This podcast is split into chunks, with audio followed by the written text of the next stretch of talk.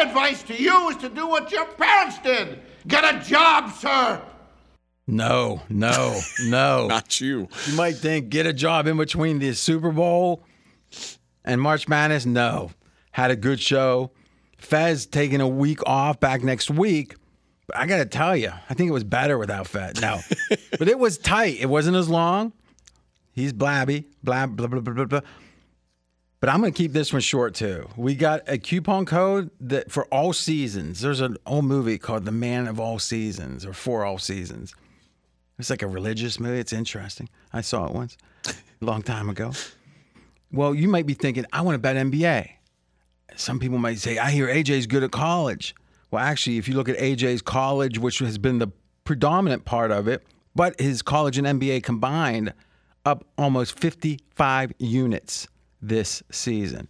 Griffin Warner, your protege, is that fair to say? 34 units just in college basketball. Greg Shaker up 17 in the NBA, et cetera, et cetera. We're going to give you 25% off anything you want. That means you can make the 20 or save the 25% on a, you know, daily package. Save yourself 5, 6 bucks, whatever. Or you can buy something long term and save hundreds. It's your choice. It's through the weekend. It's pregame 25. P R E G A M E 25.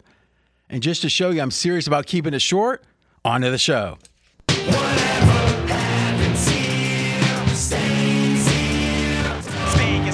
It's the Super Bowl's over and March Madness is coming edition. Fez, week off. Back next week. You know, he deserved it. Yeah. I mean, let's be candid. He had a lot of pressure on all the different contests. Being famous is high pressure. Try, trying to get all of the different discounts. Did you guys do any like sitting around, uh, you know, uh, looking like you're playing slot machines and getting free drinks? No. No. Scott Seidenberg joins and AJ Hoffman. So we're gonna focus. We're gonna do a a quickie, an hour or so, and and I think this one we're gonna stick to it. But we got some good stuff. We're gonna go over the big news in the NFL, anything that's noteworthy. Jimmy G with his performance enhancing ways, for example. I hope it was Rogaine. Wouldn't that be great? If That'd like, be, I don't think Jimmy G needs it. He's Oh, got just imagine he's like, oh, I got a little bald spot, and He it costs him two games. he has a lush mane. But maybe that's why he has a lush Yeah, what? It, performance enhancing substances. Uh-huh. Yeah. Now, if he was in the that's like saying Hulk Hogan doesn't need steroids. Look at him, he's jacked. Well, it's chicken or egg, my friend.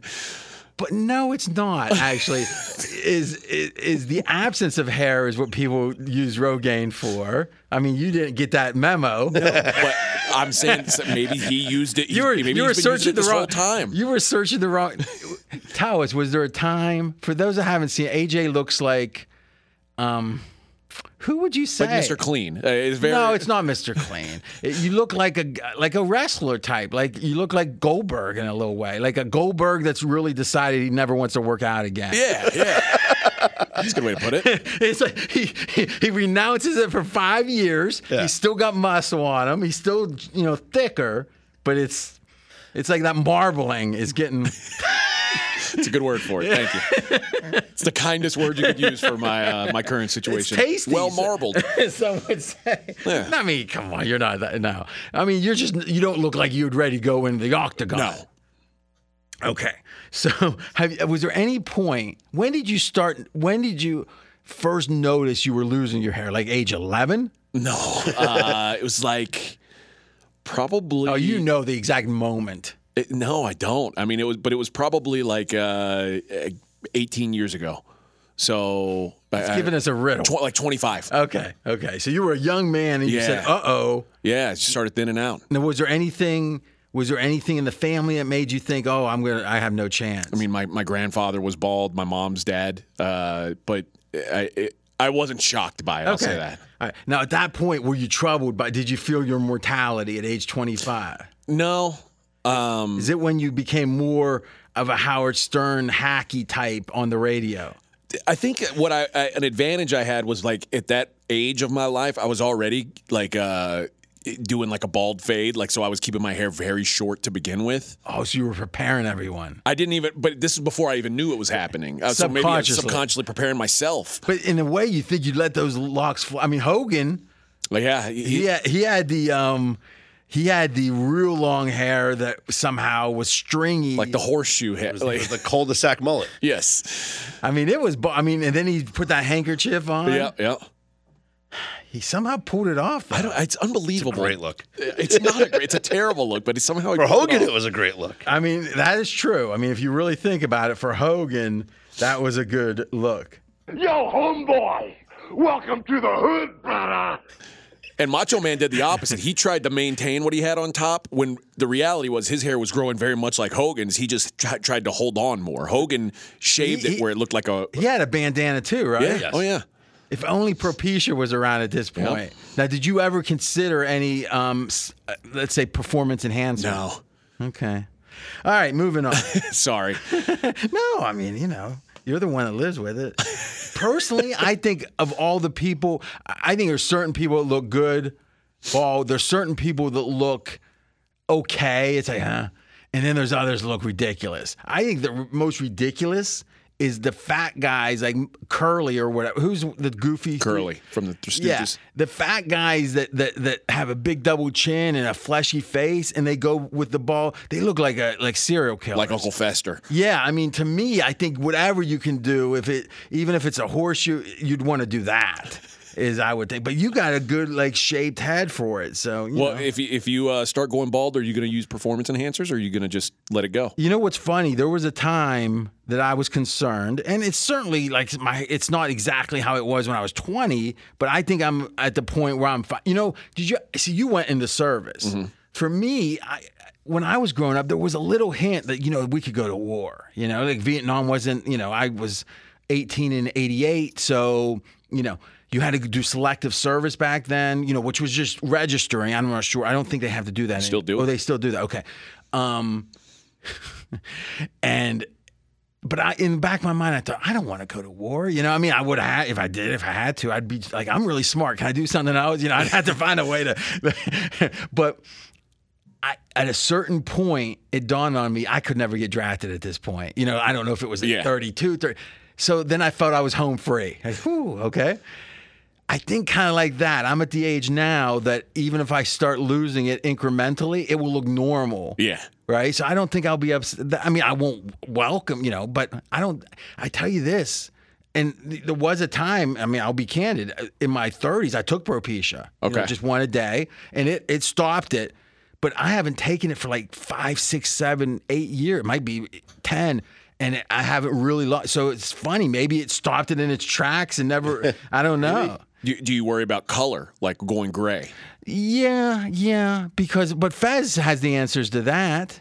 Well, yeah, but it's like uh, getting your hair dyed. Like, No, uh, well, I tell you, there's ways to do it, Uh, and there's been a time or two I've act like right when it started with any speckle. I had a, you know, I have a good uh, stylist. I mean, this is way, you know, way back. But I said, um, "What would you do with this?" And he goes, "Oh." And what happened? Like Fez does it at home. Oh, does he? Yeah, and I think I think the, the wife gets ink. you know, like it's something. I mean, Very it's, it- dark. it's very, let's say, primitive. It's uh-huh. very primitive. What, what what the pros will tell you. So the my guy is like a hundred bucks for a, a a cut. So I mean, it's you know, okay. But he used to. This is wow. He used to date Tom Brady's sister. He's from Boston.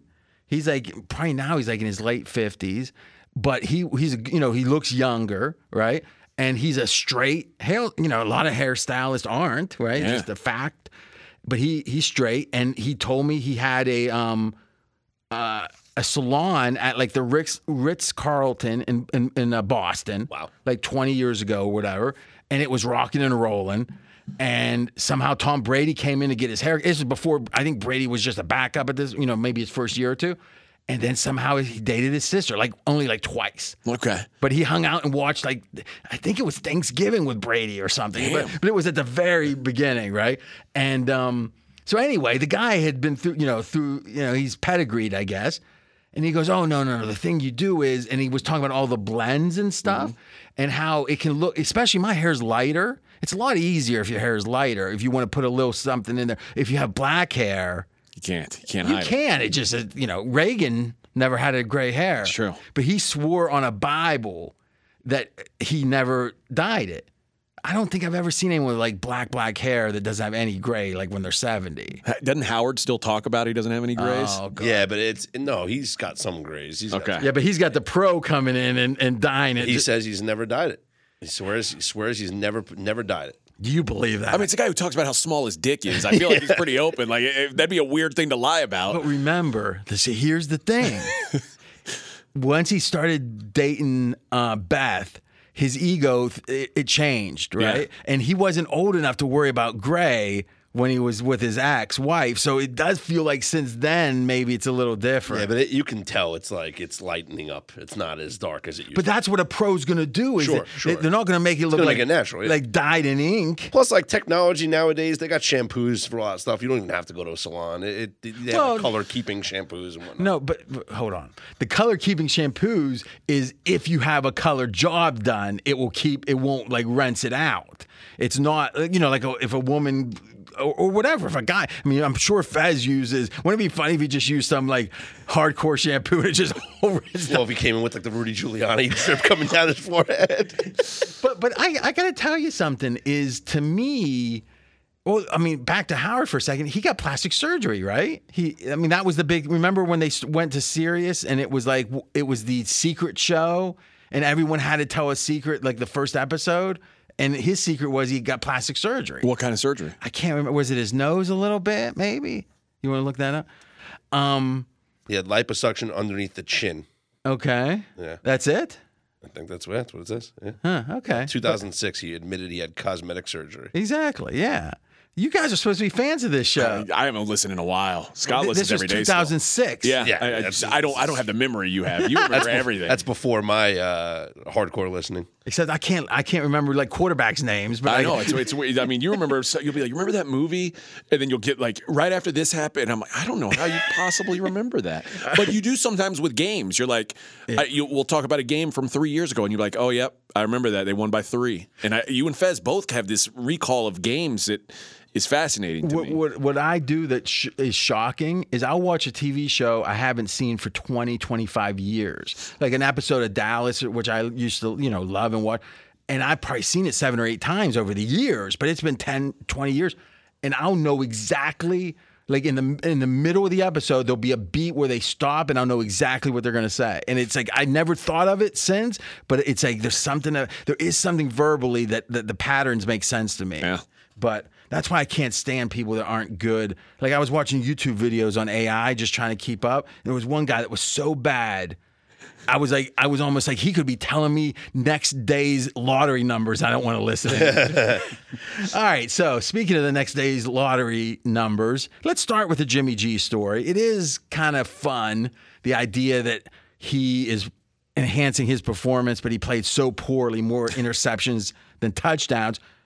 But the rumor is, rumor, mm-hmm. allegedly, it's Adderall. Yeah, that's what the assumption is mm-hmm. across the NFL landscape because the report is is that the violation is related to using a prescribed medication without having the NFL's what they call therapeutic use exemption. And this has happened before with other players that tested positive for Adderall, where it was prescribed by a doctor, whether it was for ADHD or for other purposes, and the NFL didn't know about it or never approved it. And so those players served suspensions. The fact that it's just two games makes me think that that's what it is. You know what this reminds me of? If you don't mind, AJ, look up the Steelers had a big tight end. I mean, this dude was like six six and ran like a four five, maybe seven or eight years ago that got an Adderall suspension, and he ended up getting out of the league. And he was one. I just want to see his. He was one of the most athletically gifted players I've ever seen.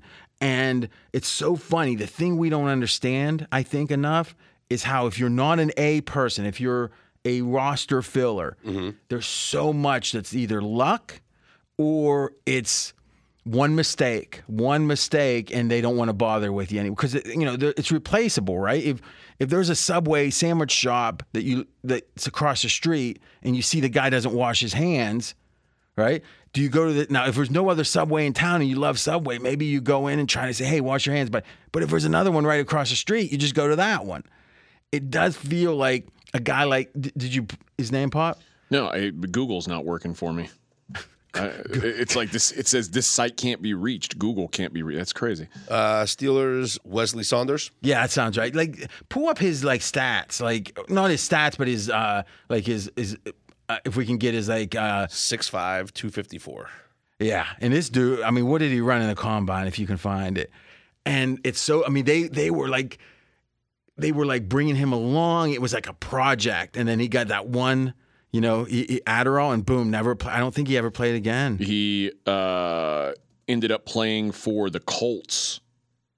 It looks like. Oh, it- I remember they did take, but it was like three or four games, right? Uh, no, he played for the Colts for uh, for three seasons. Oh, and, and then he went to the Birmingham Iron of the Alliance of American Football, which I think was Fez's expert league, if you remember. It, it says here he had a combine nightmare from broken bones to botched paperwork. Everything went wrong for Wesley Saunders during his NFL combine. that that that goes. I mean, it sounds like Herbert's combine. but wouldn't it be funny if it said, "But he did better in the interviews than Herbert"? Maybe that's why. He, winner. maybe that's why he started taking Leader Adderall. of men. Couldn't fill out the paperwork. So Jimmy G is going to be a good backup, or, or at least a. I think he'll be a good backup. I also think he'll be a, a in demand backup. It does open the. qu- I mean, he probably ninety five percent won't be with the Raiders. There is a huge question mark, and we'll be, be getting into the draft here soon. Who's the quarterback for the Raiders? Because last year's rookie, not good, no. not good. I mean, like bad. I would think that they would be in the market to draft one. Um, There's too many teams. I thought about the Justin Fields aspect of it because the his the Bears offensive coordinator is now the new Raiders offensive coordinator. So I thought maybe that there was something that they Okay, would, you know, okay. Luke, Luke Getsy. I uh-huh. thought maybe that there was something there that But d- does, does Justin Fields seem like someone that if he's at a distance you can talk yourself into, Yeah. or someone that with intimacy you you respect and appreciate more? I think the distance works. Mm-hmm. Raiders have the 13th pick. Yeah, I don't. It's going to be hard to get. Well, see, that's the question. Is a lot of people. And again, here's the thing about the draft you got to understand. And this doesn't make a ton of sense, but it's just true. Most coaches, head coaches have a say, and so do other people who are focused on the season during the season. A scout is focused on the draft all through the season, right? But the head coach, you think Tomlin's watching tape after week 13 uh, of college players? No. No. So what happens is the the year ends, the combine happens, and then these coaches start watching tape, and uh, you know VPs that have a say or whatever start watching tape, and then you see all these changes, and people think, oh look, he's darting up the draft board. Well, yeah, but it's driven by the new voices in the room right? So if you see someone that was supposed to go end of the first that go is now projected to go 12th, it means the new voices were a fan, right? And they thought this guy's good. They they were behind. And if it goes the other way, it's the other conversation. It's not so much the people that's been watching them the whole time reconsidered.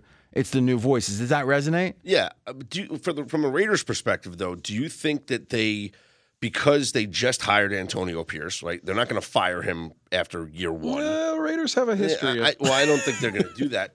Are they more inclined to get have a stopgap measure, uh, or draft a quarterback and allow them to develop rather than throwing into the fire, or maybe giving Aidan O'Connell more time to develop? And, and what I mean by stopgap is signing somebody to to start, whether it's like Jacoby Brissett or uh, you know a Teddy Bridgewater type, you know, like somebody like that that can Ryan step in. That can step in and be the starting quarterback for a year without committing to the future. I, I think that if anyone, any team that needs a quarterback thinks that the guy is there that they want, they're going to take him. The question is, are you going to overreach? And I think you're probably right that they won't overreach out of desperation. But here's, but here's the last question I have quickly: is the when's the last time the Raiders were winning big? So to some degree, they've made the playoff, or they made the playoffs a couple years ago in a fluky way, mm-hmm. but they was one and done. You just got to wonder. It's like how many more kind of re, you know, semi rebuilds does Vegas, does the fans want to endure? Mm-hmm. Raiders haven't gone to the playoffs in back to back years since 01 02. Well, they, I think they've only gone to the playoffs like two times since 0102, right? Uh, yep, two times. so the odds are they're going to be back to back. Yeah. No, I mean that's bad. So, eh, oh, and that's when they they lost a Super Bowl. So that's the, the- mm-hmm. you know that's Yeah. We're talking Rich Gannon. yeah, yeah.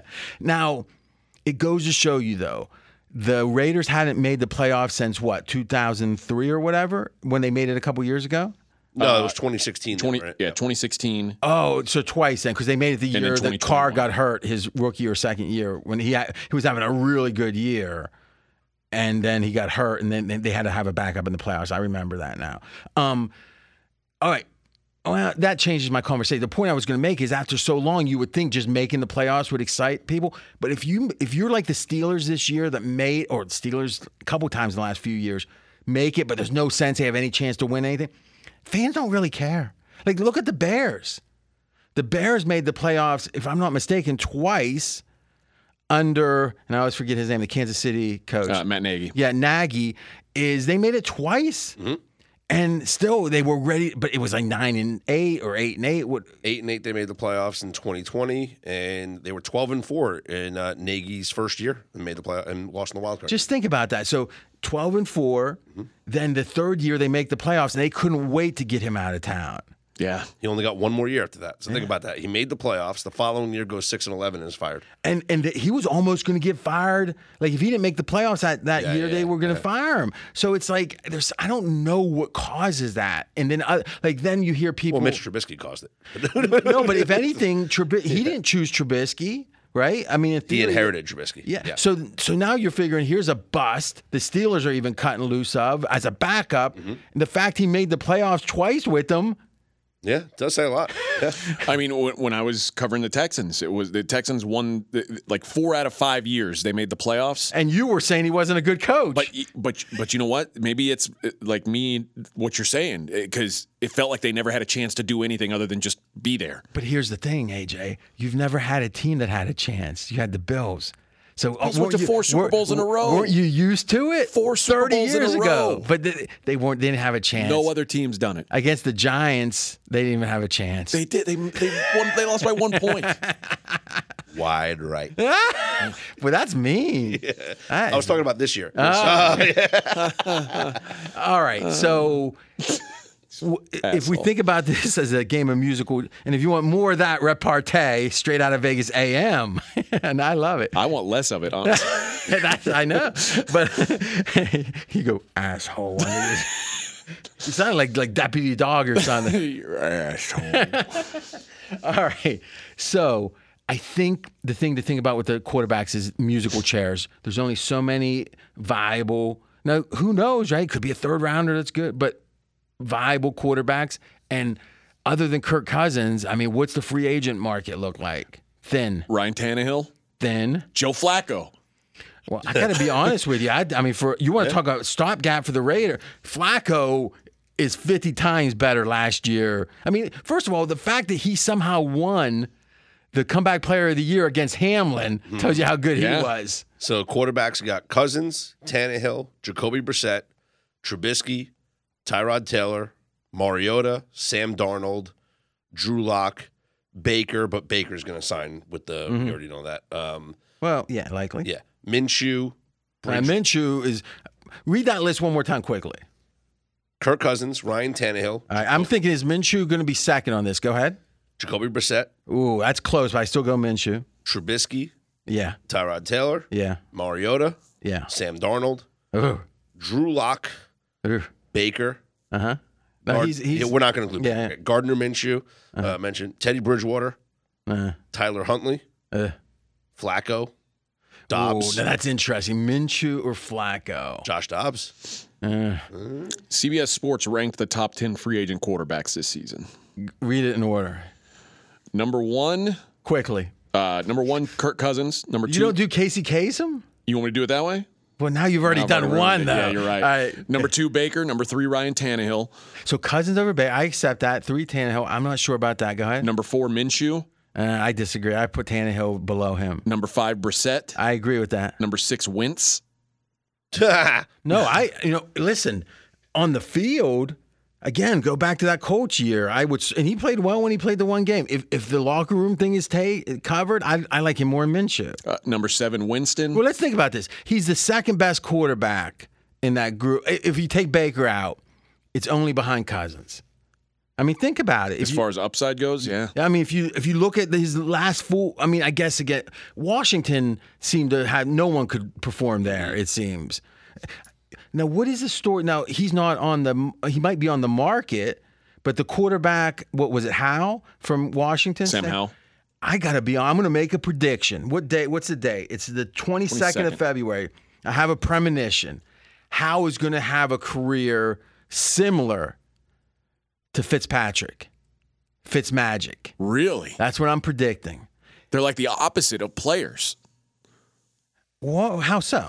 Like Fitzpatrick is a uh, Gunslinger. oh, yeah, but he's not a uh, he's not a mistake maker. He's No, like- he is a mistake. I mean, if you look at it, he's always had more inter. Just because he went to Harvard, you're confused about Maybe. that. I mean, if you look at his interception counts, it's like he is like a, a slinger. Wouldn't you agree, Scott? Yeah. Yeah. So I agree. He comes across otherwise, but he's he's feast or famine, or he was. Remember, he was retired for like a year and a half, and Fez still had him number 14 in his mm-hmm. quarterback ratings. Oh, Christ, he had 23 interceptions one year. Yeah, he's like Winston, him and Winston. Jeez. Yeah, with for Buffalo, he had 23 interceptions. One, You should have remembered I that. have. Six and ten. It all blurs together. yeah, a lot of shitty quarterbacks. But here's the interesting part to me. So I think they're similar. I think that's his career. He probably goes to four or five teams, but he's gonna. I think he's better than Minshew. I, I, not right this second, but he will be. That's my prediction. I could see that 'Cause I tell you, he's got a lot of tools for sure. If you read, if you read about Week Ten, it was like they got a quarterback. That was the narrative out there. They got a, qu- and then the O line went to crap. He was getting sacked like crazy, and then it was like a couple interceptions, and all of a sudden he's horrible. I don't think so. Winston, then Flacco, Taylor, Tyrod Taylor, and Drew Lock is 10. Oh. Well, having Flacco, first of all, if you're picking up a free agent, you don't you're not worried about longevity. Yeah. So the idea that Flacco is like seven or eight nullifies the validity of that list. I don't disagree. I mean, Because just for one year, would you rather, ha- like right now, would you rather have Gardner Minshew or Joe Flacco? I think it's Joe Flacco. well, that one's close, but I mean, the read the couple people ahead of Flacco. Uh, Wentz, Winston, and then Flacco's eighth. All right, but how about but right before that? Uh, Winston Wentz. Brissett was five. Yeah. Minshew four. Tannehill three. I'm not sure Tannehill shouldn't be eight or nine. I mean, what? Yeah, I we agree saw with that. nothing. Joe Flacco was better last year than Ryan Tannehill. He was better than Tannehill probably in his best year, to be honest. But, but yeah, and and I don't think that Houston game invalidated the year. There, there was one bad interception, and, and another was f- kind of fluky, and that was it. I mean, you, you're going to throw some interceptions, uh, especially if you're Joe Flacco. I just want him to. I almost want him to make the Hall of Fame, but I don't. I don't. Well, if he wins one more Super Bowl, Uh, that would have one more. MVP. All right, so can, let's keep going with the topics. By the way, we're going to be doing a college basketball primer, kind of a catch up. It's like, oh, you missed, some of you guys have missed the class, and now we're coming towards the final exams. Well, we're going to tutor you, or at least AJ is. I didn't know, I don't know what's going on. I thought Dean Smith, is he still at North Carolina? Oh, he's retired, believe it or not. Dean Smith? Yeah. Well, at least Coach K is still there. No, also retired. Bobby Knight? Also retired. Also dead. Oh. He ha- his blood Dean pre- Smith, too. I, I mean, Coach K is still alive, though, as far as I know.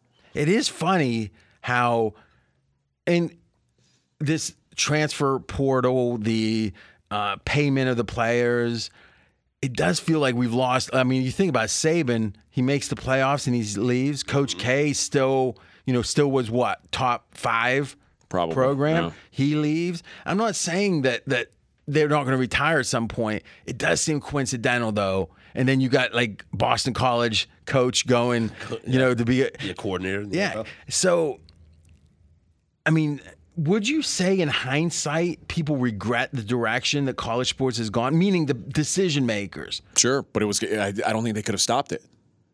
Well, they could have. They, I mean, the Supreme Court made a decision, but they, there's a lot of ways they could have framed it that would have passed, would have been in, um, in accordance with that ruling. I, I think the the NIL stuff was inevitable. I think what they do regret is letting the transfer situation be so loose, like letting guys transfer multiple But they just times. but they just ramped that up. Yeah. It, it was one time, one edition, right? And then just in the last what year? Yep. So how it doesn't seem like they regretted that. Oh, I think they do regret it. They regret it now just in the last year. Yeah. He- Here's the thing I heard. Why not make the NIL be a contract that has to be submitted? See, I enjoy that. And then say you have to stay with the program for X amount of years. I'm not even sure about that, but what I'm hearing is, and tell me if you guys agree with this, a lot of these NILs are just BS. They'll say, we're going to pay you X, Y, Z, whatever, and then they just don't pay it. The guy doesn't play as well, and they, you know something that's changed. And what's the kid? I mean, I hear like, It's a recourse. I think that um, who's the guy that's on Rosillo that he writes the quarterback. He wrote the quarterback book. He's like one of the real best writers in college football. Uh, not Joel Klatt, but the um, who's the main main writers in college football? College football expert AJ. I don't know. Stewart Mandel. No, no, keep going. You don't know who the big writers are in college football? No, I don't know who's considered the big ones. Well, the guys that have books on the New York Times bestseller. Uh, Bruce Feldman. That's it. Yeah. Okay. You know what's funny? Years ago, like 10 plus years ago, Feldman was retweeting my stuff all the time. He was the only guy. Every time he retweeted it, he'd reach out by DM and say, "What's your source on this?" Like he was so conscientious hmm. about even retweets, which in theory, from gambling, you'd think, "Oh, people are just going to go wild with it." He literally, I mean, like the only publication that ever did that amount of background was the New York Times. Literally, even the Wall Street Journal would never like, you know, they they get a press release and write an article about it or whatever, right? New York Times, anytime they would do anything, they'd call up and get you on the phone and say, "Can you verify this? Can you verify that?" Bruce Feldman was the second most conscientious New York Times than Bruce Feldman. So I mean, again, I, I I think he didn't want to get caught doing something, you know, wrong, meaning meaning incorrect. And again, he's done very well. But he was on Rosillo saying he thinks it's about twenty percent of the NILs go the way that they're claimed to go, and eighty don't. Hmm. So if that's true, and I, I think he's again conscientious about the truth, just by having the contracts have to be somehow submitted and then be enforced because they've been submitted would I think diminish this greatly if there is so much fraud going on, which would then diminish the incentive to leave because Yeah. it's it's a big pot of gold that isn't going to be there most of the time. All right, I just solved college football, and Thank ba- you. I mean, pa- pass that to the authorities. I'll let them know. All right, what Scott? What's the next biggest story you think in the NFL? I would say uh, quarterback carousel, meaning where is Russell Wilson going to end up? Where's Justin Fields going to end up? So Wilson wasn't on that list, but we know he's probably on the way out of Yes. Denver. Okay. Yes. And there are odds out there right now. Uh, Bet Online has the next team for Russell Wilson, the favorite at minus 200, the Pittsburgh Steelers. And Chad Johnson, Ocho Cinco, on his podcast said, quote, a little birdie told him that Russell Wilson is going to be a Steeler. I don't like the sound of that. I mean, I guess Denver's going to be paying. I mean, I don't know how the money would go. They'd have to pay a large amount of it. Here's the question on that list take out Baker Mayfield and, and, and put in Russell Wilson. Where's he at on the list? Number one. No, Kirk Cousins is better than Russell Wilson. Kirk Cousins is better than Russell Wilson healthy, Yeah, coming off the Achilles. That's true. So you put Russell Wilson first, I think I'd still put Kirk Cousins first. but but Wilson second. yeah. That's interesting. He's getting a year older, mm. sluggish, logy. Would you rather have Russell Wilson or Baker Mayfield? Oh, I'd rather Baker Mayfield. Just because Baker's uh, Baker was loved in Cleveland. It's kind of funny how, in hindsight, we don't think. I mean, you agree with that? I mean, he, Yeah. his Baker kind of got a raw deal because of the Deshaun because Deshaun Watson became well, he got a raw deal because he played through like tough as nails. He had like a harness on playing, Yeah, yeah. and that, He's yeah. going to sign, uh, it's going to be at least a four year deal. He's going to sign with Tampa. You think? Yeah, yeah. Well, there was rumors around the Super Bowl that uh, there was a conversation caught on an open mic where he was speaking to somebody and he was talking about like planting roots.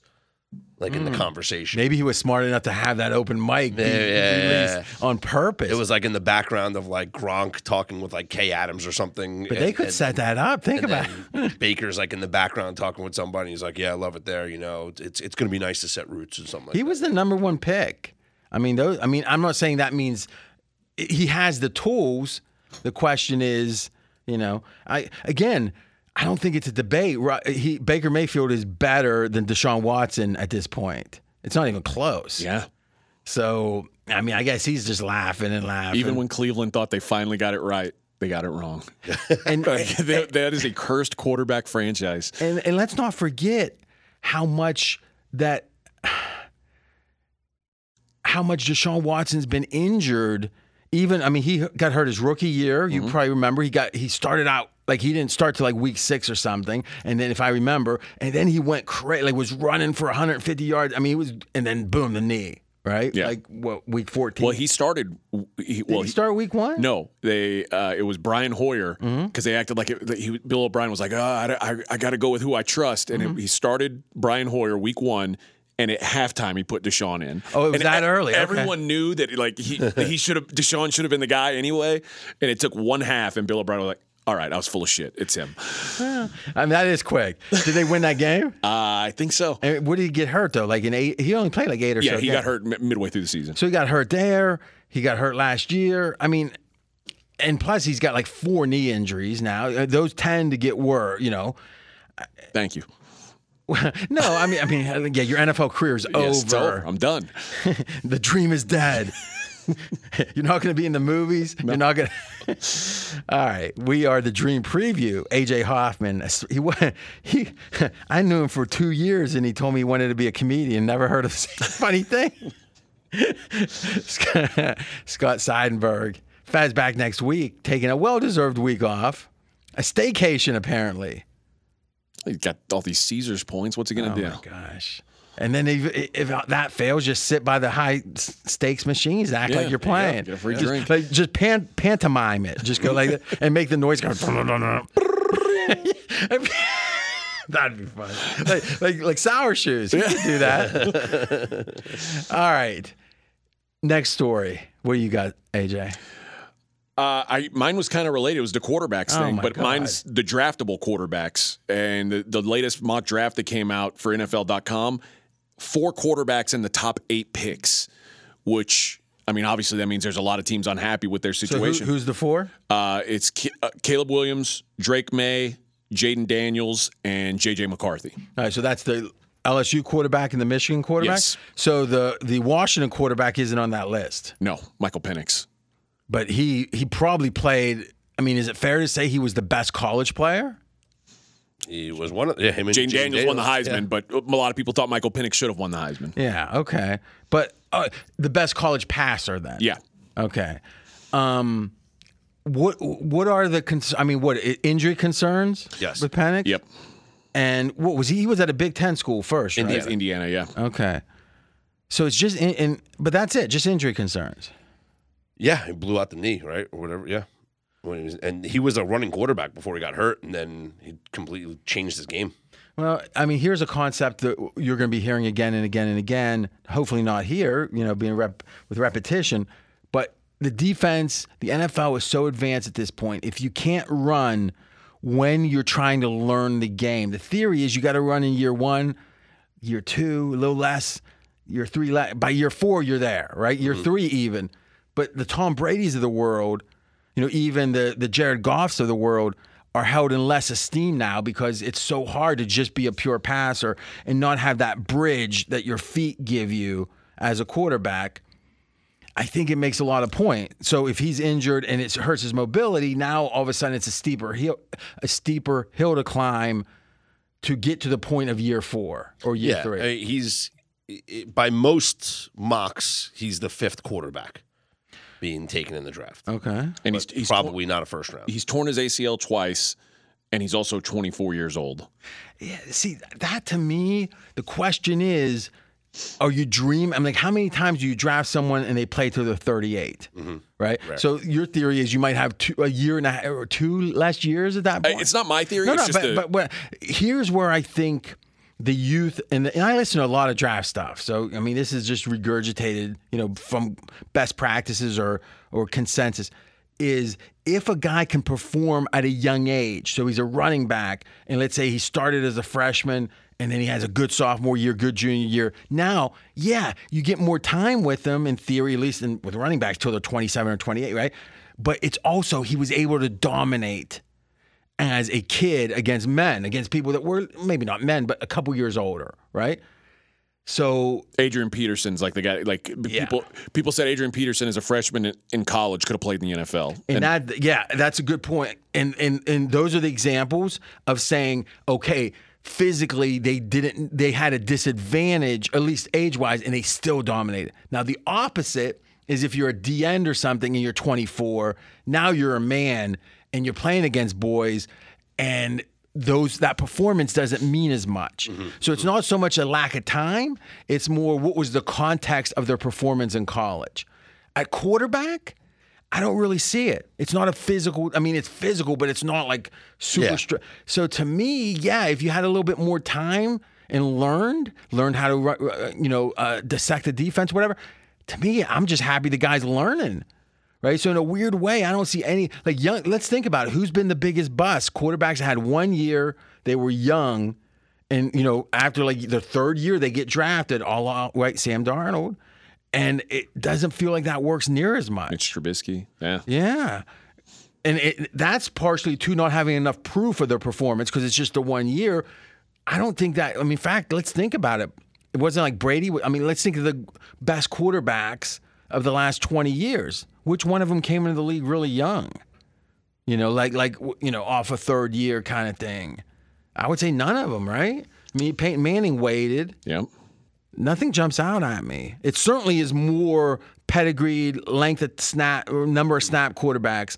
So that doesn't bother. Now, listen, the one guy that Detroit drafted, right, this year, Hendon Hooker. Uh, he came off and he had an ACL right his his last year of college. no, but was that something where he had multiple injuries on that No. knee? Okay, so again, Detroit pretty smart. It seems that these these days drafting the quarterbacks are playing later. Now, listen, you look at Russell Wilson. As much as Brady at 44 wasn't old, you know, obviously Russell Wilson is breaking down, or at least slowing down a little bit. Yeah. So I, I'm not saying the years aren't good, but the question is how much of the college performance is it's just a different kind of offense that isn't going to be able to be replicated in the NFL. That's often the case with like the um, run and shoot style or the um, air raid style stuff. But th- but then the if it's that, I'm worried. I I don't want to get like the Heisman Trophy winner that isn't ready for the pros or isn't going to be ready for the pros. But if it's just an age issue and one injury, unless there's something debilitating about that injury, I'd rather take a shot in the third round or even, you know, let's say a guy that would be, I mean, if you had to bet right now, Penix, does he go in the first? I would make a major, I don't even know what the odds are. I would bet he does. I think someone's going to think late in the first, take a chance on him. He seems like the kind of guy to take a chance I, on. th- I think yeah, somebody will. And the trend especially line- because those the first four quarterbacks are going to go so fast. I mean, there's so many teams that need one. Somebody will trade up. Some somebody will want that. They'll want that extra year. So yeah, I, th- I think he'll go. I hear serious draft people say there's only two first round quarterbacks here. So, not saying that's what's going to happen, but saying their grades. Coming into the year, that was kind of the the the thought process. And Jayden Daniels had the year he had. He moved into the conversation. I think I think most people thought JJ McCarthy wasn't going to come out this year, and now he's like a top ten prospect. So, um, yeah, I, I I tend to agree with you. And and I'll I'll be honest. I'm lower on the two guys that probably have first round grades than I was coming into this season. Like both of them, their stock went down this season. Okay. So, you both of them. Yeah. Okay. Caleb Williams' stock definitely went down this year. Now, how much of it is touchy feeling narrative stuff? Like, oh, he wrote something on his Yeah, fingernails. yeah, yeah. There's there's a lot of that. But, but there's a lot of that going around. The question is, with AJ, for example, or the serious draft people, how much is that the influence? And how, because I mean, he's still a big favorite to go number one. Yes. I- Is that the case? I mean, obviously, a stat, I mean, what is the cause of your downgrade on Williams? A lot of it is what you're talking about, but a lot of it was statistically he just wasn't as good this season. Um, so, uh, but I do, I do think like him not not being a leader like that, that kind of worries me. Like the this, the, I mean, you talk about you make fun of Justin Herbert a lot about is this a guy you want leading your team? Some of the behavior that Yeah, it Caleb, does seem like you don't care about leadership. some of the, some of the behavior that he displayed when things went bad at USC this year makes me go, oof, is that is that the kind of guy you want? Yeah, I just think I know they get paid millions, so it, you know they can deal with it. But it's so I would not at 20 years old or whatever he is, I would not have wanted to be judged. You know, I mean, Yeah. let's think about you uh, when in the service when you were, uh, you know, a few nights when you were 20. But you know what? How often is it? Does it tell you what's going to like Johnny Manziel? You could say, well, why you don't want to judge these guys when they're in college? Well, Johnny Manziel was the same guy when he got out of college. Well, We it's it's it's different if if something is an exception. I mean, if you judge a person on their worst night, and that's what's sad. If there is a true crime committed, if it's a murder, your worst night affects your whole life. Yeah. Uh, Not only affects it, it destroys your life. But if it's a kid who you know uh, got a little upset, who knows what, having trouble at home, his dad's overbearing. It seems. I you know I don't know. I don't. I generally am a skeptic of the next big thing. So I'm I'm not like really a fan, but it does feel like there's a lot of like almost like culture wars going on about is he old school, you know, versus is he new age? I don't know. I think it's coach dependent on you know what the NFL coach's philosophy is. Um, remember the Parcells rules, right? The Parcells rules for drafting a quarterback: three-year starter, senior in college, graduated, started 30 games, won 23, and two to one touchdown interception ratio, completed 60 percent of passes thrown. There's one guy in this draft that qualifies. Michael Penix. No, Bo Nix Oh, okay. Who was who's a Parcells disciple that's now a head coach in the market for a quarterback? Sean Payton. Ooh. Bo Nix to the Denver Broncos. In the first round? No, probably in the second round, maybe third round. Well, what's where's Nix supposed to go? Let's see. Now, that's interesting. Yeah. Bo Nix draft.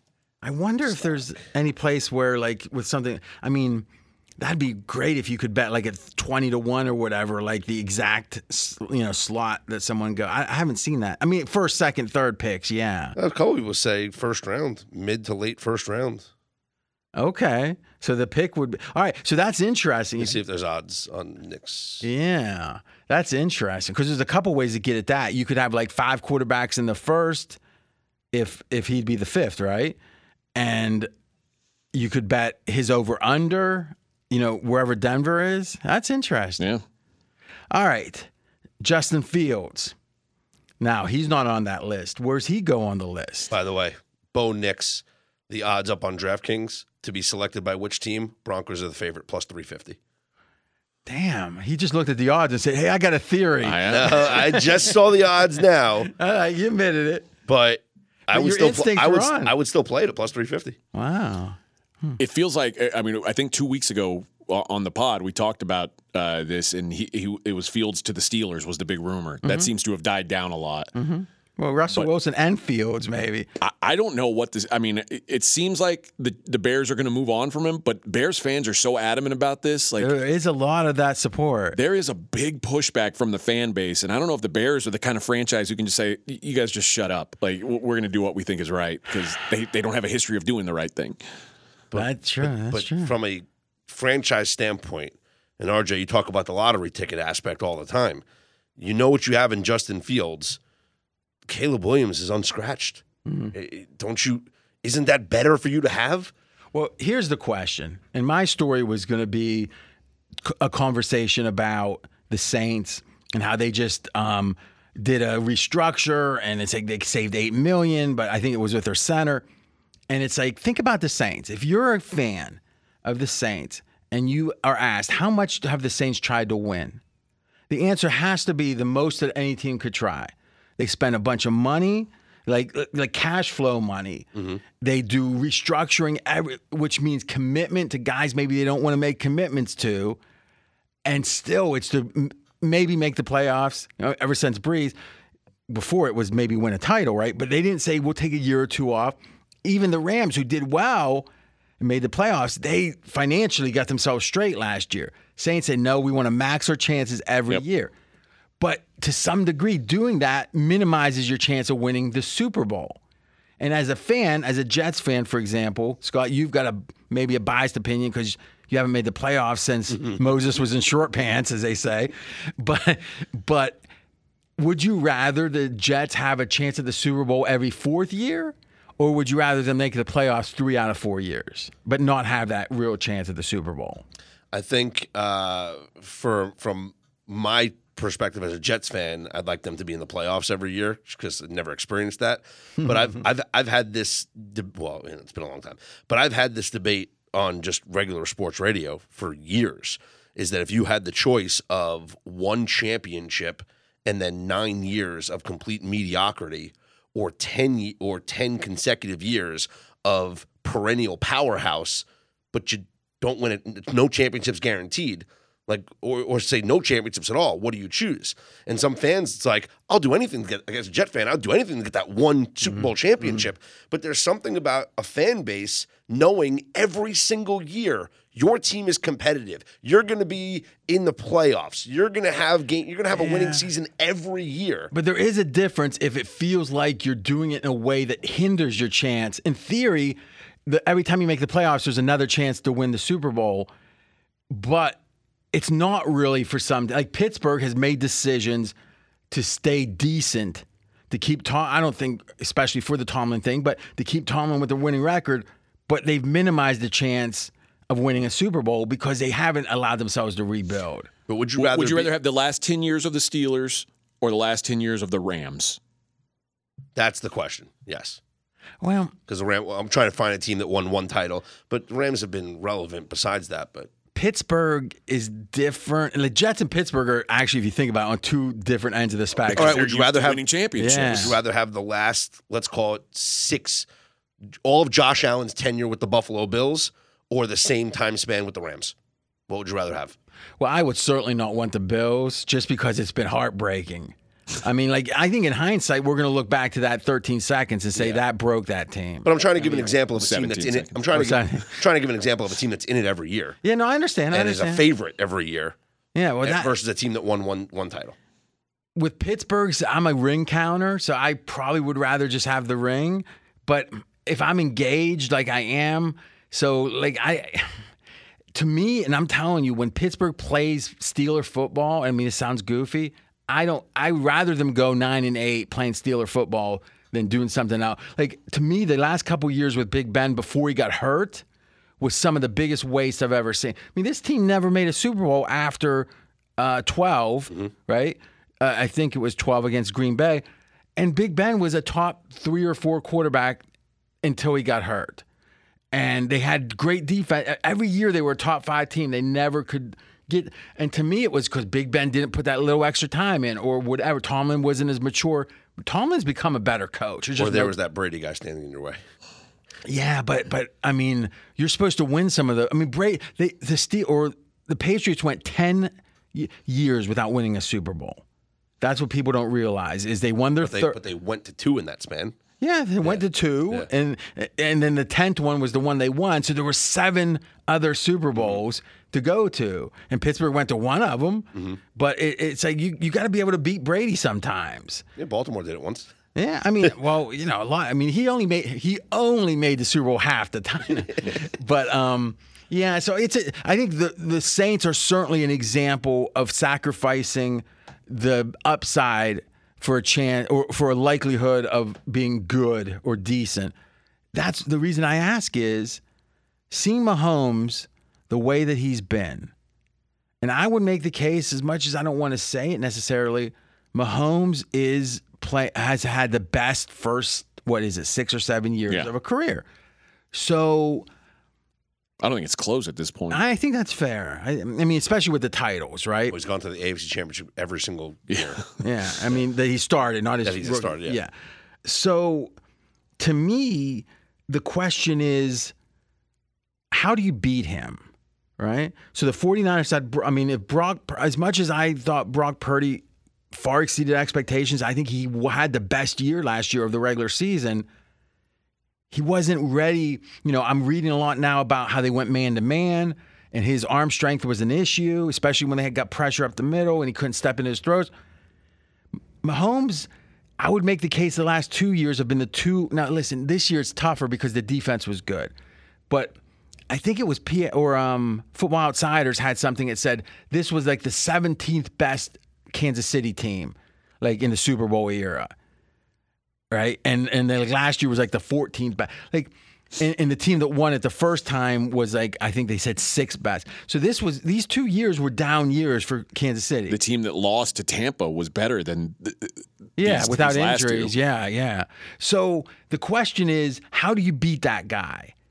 And is there is Russell Wilson going to do it? No, No. Is Tannehill going to do it? no. Is Pickett going to do it? No. Joe Burrow is the like. Is Justin Fields going to do it? no. No. So really, this answer brings up the point: shouldn't almost every team be scratching? Like once you get to the point of saying this quarterback's upside, like look, look let's look at Tua. Tua is going to be a choice, right? What are they going to do with him? Right? He's going in his fifth year, right? They they're going to take his option, I think, for Sure. sure. But most times, if you don't sign him before that fifth year, I I think, I think you bring up a good point. That like, how many teams in the AFC? Let's just say the AFC. How many teams in the AFC feel like they've got a quarterback that can beat Patrick Mahomes? And it's a very, very short list. It's probably Bengals, Bills, Chargers. And ooh, Chargers. I mean, they, they feel like they. I mean, listen, they've, there's a lot wrong with that team, but they feel like they've got their quarterback. right, I think that's fair. I, I think everybody else is like, oh, maybe the Texans. I mean, the, well, the first Texans, Baltimore, obviously. uh, Baltimore. Yep. So maybe five, six teams. Huh? And and in the NFC, how many teams meet that? I mean, Jared Hurts. Goff is. He, I think he's a borderline right now. I think Jared Goff's a no. I think he could win it. I, I mean, they almost beat San. I mean, listen, they should have beat San Fran, and San Fran almost beat Kansas City. Yeah. I mean, so I'm I'm just, I'm saying he's he's uh, he's at the edge of that list. Okay. I think Cousins was on that list before he hurt himself, but okay, um, or got hurt. But is, Like, I think Dak? Dak, I think Dak is Dak can be Dak could Dak can have as good a game as anyone. Okay. right? So, and the Dak- Jalen Hurts. Jalen Hurts. Uh, maybe Well, he showed it in the Super he Bowl. did, but uh, but the only question you're right. The only que- if he has a down year this year, party's over. I mean, I think there's a chance the league caught up to him. Is or maybe he was hurt, you know, or the offensive Or coordinator. even the court. Yeah, the yeah, Matt Stafford. I agree. Purdy. I don't know about Stafford now, but he did play well this year. Okay, Ah, Purdy. I mean, like you said, they almost beat the Chiefs. I, I They mean, they, did, but it just feel. But you know what? It feel. It feels almost inevitable that they lost that game. It's kind of weird to say, like, even was because is Jimmy G on the list? no, God, no. But he was he close or almost just was. as close, right. right? Yeah. So those quarter, I told you guys before the Super Bowl, there's something about those lesser quarterbacks that get there, but they can't win. There's Yeah. something about that. But let's say Purdy, yes. I think that's the end of the list in the NFC. All right. So what do we got? Like Eight. eight, teams. In the, Yeah. So there's eight or nine teams with a quarterback that have the quality that can win the Super Bowl. If you don't have that, or you don't think it's possible you're gonna have it, because Josh Allen after year two wasn't on that list. Yeah. But the thing about quarterbacks is rookie year doesn't matter hardly at all. If you do well, it's great, right? All you know, like like we were saying with Houston. CJ Stroud, yeah. Uh, but the if the second year has to start getting good by the end of the year, and it's rare, like Josh Allen didn't, and that's usually death. It's like if you're not getting good, and the thing is, Trevor Lawrence was getting good at the end of year And two. now it seems like he's he's regressed. and that's that's why I didn't say him. But man, what what a kick in the balls! If you're Jacksonville, you you had the number one pick, you got the guy that's supposed to be the guy, and now we're not even listing you as a team that feels like you're good enough to to ever win it. See, that's a, I would have listed him yes after year two, and and I still think you got to put yes. But but I tell you this: name me the quarterbacks that have had a bad year three that ever became really good. Like Josh Allen even came around by year, Year three, he was good. Year three, if you're not doing it, you know, I was on. I remember with with Darnold after year two, I was on New York radio saying this guy's not going to do I it. was His- literally going to say, let's wait on Sam Darnold. Was He could have a Lamar resurgence. Jackson was when did he win his MVP? Was it year two? oh yeah, and then yeah. year three was the regression year. Well, regression relatively, but he still was Okay. a top quarter. I mean, it's not do you drop off at all, is how, how high of a level are you on in Okay. that third year? And that's why Trevor Lawrence, I think you could make the case, is on that brink of being good enough, right? But he has to take a step this year. So to me, Justin Fields, you trade, but this is what someone's going to do at a certain point. Keep rolling the dice. Keep first round. I mean, look at. I, I still respect the Cardinals for um you know drafting a quarterback that jo- Josh, Josh Rosen, Rosen, yeah. and then boom, one year we're going to draft someone else. And oh, that's interesting. I actually think. Kyler. Yeah, I think he's good enough if he stays healthy. But there's a big question mark there. But if he's healthy going in the Super Bowl, he can win a game. Okay. All right. So God, has he even been in a playoff game? yeah, remember the Rams beat him real bad that one Oh, game. yeah. no, I'm not saying I'm not saying it seems light. I'm just saying you wouldn't Like he's get the kind of player who's Yeah, yeah, you- okay. you wouldn't say we got to get rid of him because it's too much to say we need a Mahomes because hardly anyone's. Gonna, the question is, you have a guy that on his best day can beat Mahomes. Baker Mayfield. I don't think so. I don't. But maybe he proves himself there. But it's interesting. It's at most it's half the league, if not, but it's less than that. On his best day, Deshaun Watson. But does it feel like Deshaun Watson's going to see Best any, days, any here's- best days? Well, J- you could say Joe Namath then. I Okay. mean, Joe Flacco. Well, all right. So I think that covers the NFL pretty well, right? All right. So here's what we're going to do the rest of the show. We're going to do AJ talking college basketball. And just it's a primer, a primer. Someone called a primer. But I'm going with the Jodie Foster pronunciation from Contact. Have you watched uh, the new No, True I'm hearing a lot of bad things about it. I heard a lot of bad things too. I had no interest. I- It's better than season two and season three.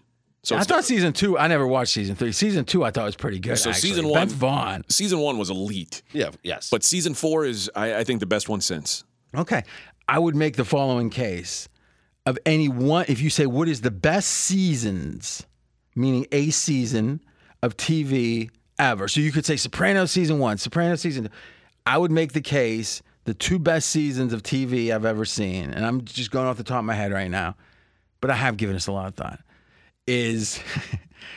And I don't like this show as much as most people. Breaking Bad, the very last season, is as good as any. I mean, when Very Hank, when Hank, you know, mm-hmm, spoiler mm-hmm. alert, et cetera, is it, I'm not sure TV gets better than that. I think Breaking Bad, other than that, isn't near as good as they act like it. I think it's a top ten show, which is great. It's not as good as like Mad Men, Sopranos, Wire. A lot of people put it number one. All right, okay, and I think True Detective season one is probably on that is the second on that list, if not the first on that. List. I think it's the first. It's first on my list. I think- I had a, Wire season four is right there for me too. Wow, everyone likes season four. Season one of Homeland. that was damn good. Was that was surprisingly good. like- Never seen it. Like Oh, season hold your great. like hold your breath. Well, like remember season one of Homeland. Did you ever watch Billions? No. Okay, so the guy who's on Billions was the guy. Yeah, but but but um, Other seasons not so much. Se- like, Yeah, still good. season- yeah. But season one was incredible.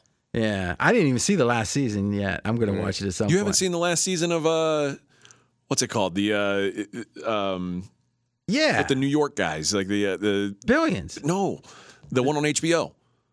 Gossip Girl.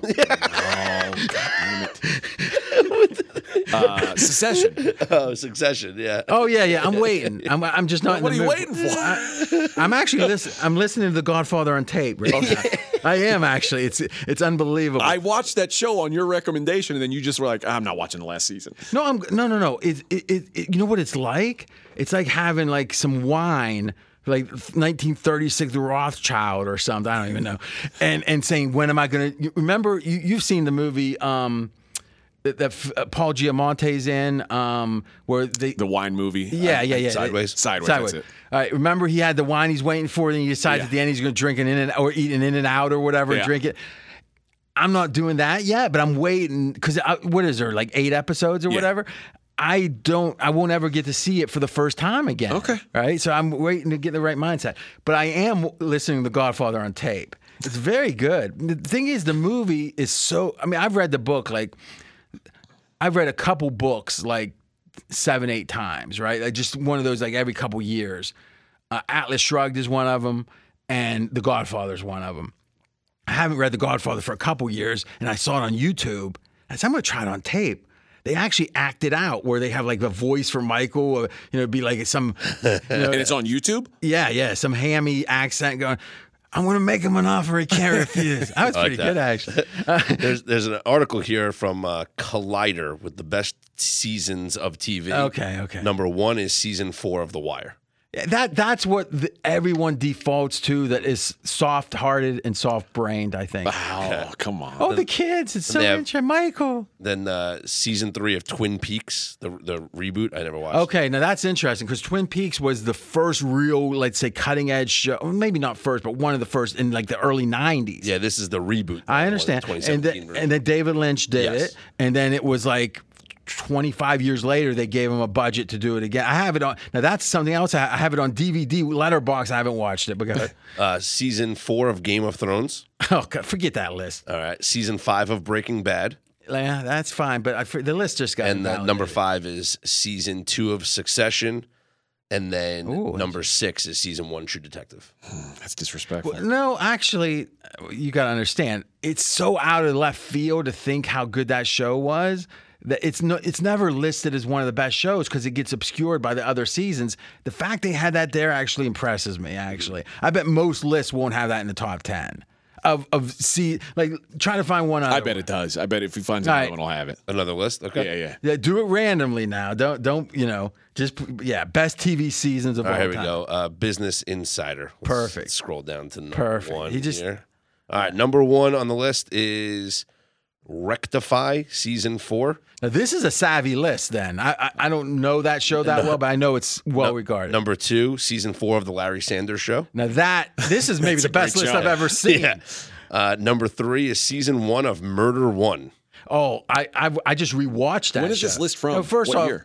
well, it had to be a recently. historic list. Yeah. Okay. Now here's the because I mean Rectify was the guy that was on Dead Deadwood is going to be on here I'm guessing. All right, and listen, and and I'm going to tell you one other thing. So what we were just talking about, Larry. What was the last Larry show? Sanders. But what was the last show you said? Murder One. Oh, okay. So what that was was Steve Bochco, the guy who did L.A. Law in Hill Street Blues, Uh-huh. right? Is on NYPD Blue. He also did that. There was a guy who played a lawyer who had a face. He kind of has that bald head that we were talking about, right? Like his face melted, Uh-huh. and he. It, it was right around the. Yes, it was right around the OJ case, and um, and it was like, hey, let's follow a whole season of one murder. So you know who was in that was a Steve, not Buscemi, but it was uh, uh, Stanley Tucci, right? I think how you say his name. But he played the the bill. He was like a billionaire. It was good. I, I actually rewatched it like five years ago. Like I had to order it on DVD. It's a, it, it's not streaming or anything. Okay. But um, I would highly recommend Okay. it.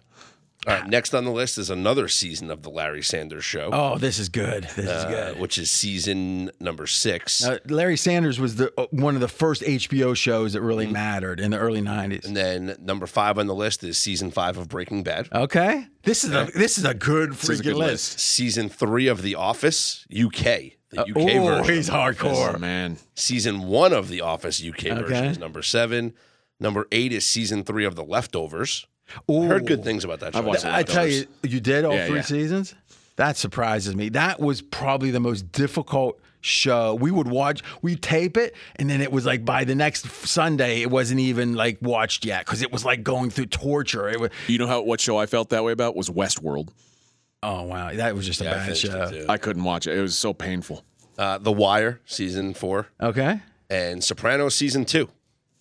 Oh, I love the RJ Richard wins. Preel season. That's the Richard Preel But. I would have thought this one would have had it.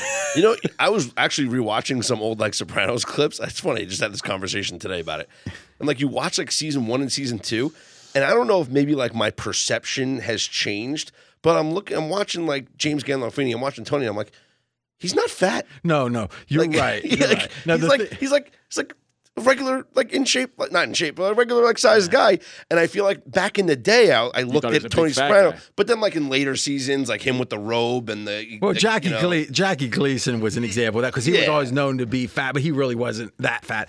But here's the thing: Tony puts on a massive amount of weight. Yes, yes, in later seasons. And here's the thing that most people don't know: the first episode was taped, the pilot, like a year and a half before the second episode was taped. Yeah. So his hair, He had lots of hair. his Yeah. hair was very different in the first episode. Let's just and the whole tenor of the show was different. Yeah. It was like they did a chase with music. Remember, and he beats the guy out of the money in front of the Mm-hmm. and and David Chase actually directed the first episode. I'm kind of happy he did it after because I you know I like the direction it went. But here's the thing about The Sopranos too. I believe the last couple seasons are better than the first couple. No one thinks, or most, let's say, mob people, oh, I want some killings. Those people usually don't think so. But if you act, the dream season, for example, is so advanced. Mm-hmm. So, you know, I like both of them, both the early end, but I think season Richie Aprile was one of the scariest characters Yeah. ever. I mean, when he drove over Beansie and paralyzed him, then he heard he was talking shit and he went in and told him in the hospital, I'll, I'll send your arms where I sent your legs. Now, that, that would be scary. What a great show. Oh, no doubt. But it's interesting how none of the see it's like I think The Sopranos would be either number one or number two on most lists for the best show of all time, but there's Yeah. no one season that stands No. out as much. Okay. They kind of blend in. All right. So how much did we bet on that? I can't remember. Yeah. All right. So AJ, we're gonna let you talk some college basketball. Now I'm gonna guide the conversation. I should say this. I'm gonna go get a little drink of water. So you start dealer's choice, and I'll be back within a minute, and we keep going. All right. Well, we're going to start with home court advantage in college basketball and how insane it is this year. And we were we were talking about how basically you're paying a tax uh, every game, uh, probably a full point more than you would have a year ago or in, in the past. And we took a look at the big conferences. Big Ten home teams so far this season 112 and 93. This is ATS numbers. ATS. Okay. Big 12, 110 and 89. ACC, 112 and 100. Pac 12, 86 and 74. Only conference with a losing record, SEC 95 and 102. So overall, those those five conferences, 515 and 458, that's 54% ATS. Home dogs. Big 10, they're 20 and 12. Big 12, 15 and 12. ACC 17 and 21, Pac 12 18 and 9, SEC 16 and 15, 86, 59 and 1, 59% ATS home dogs. So what was the first one? 54%? Yeah, no, the first uh, number of the home dogs. Which Oh, conference was 20 that? and 12. That's the Big 10. So Big Ten home dogs we like, Big 10, Pac 12. and Pac-12. Pac home 12, dogs. 18 and 9 home dogs. Uh, so, it, I mean, you're seeing money come in every game on the home team. Mm-hmm. So I, I'm getting to where now, if I want to bet a road team, which I, again, I, admittedly is less this season than in the past, You would say do it on the opener. I no. If I want the road team, Oh, I'm waiting Wait, yeah. because if I want the home team, I, you have to bet the opener. It, because that's gonna, the number's not going to last. I, I don't know how many times I, I was like, oh, I'll wait and see.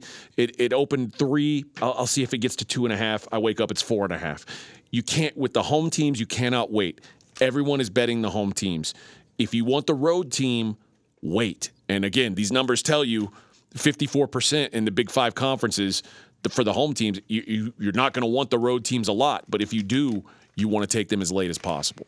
So how's it been if we look at the last, let's say the month of February, how home teams have done? And I can look it up if you don't have it. But it's like to me, if the line's moving a point, a point and a half, and it was hitting fifty four percent, then that's all gobbled up by the move.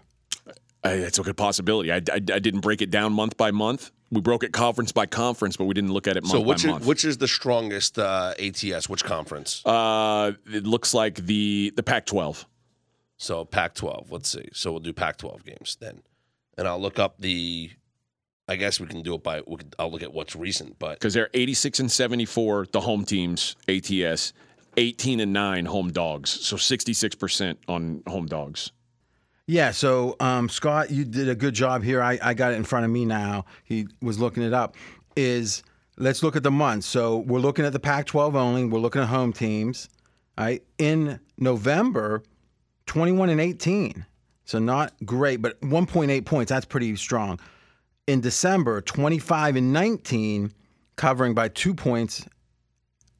And then in January, 25 and 19 so 56%, and but covering by 3.8 points a game.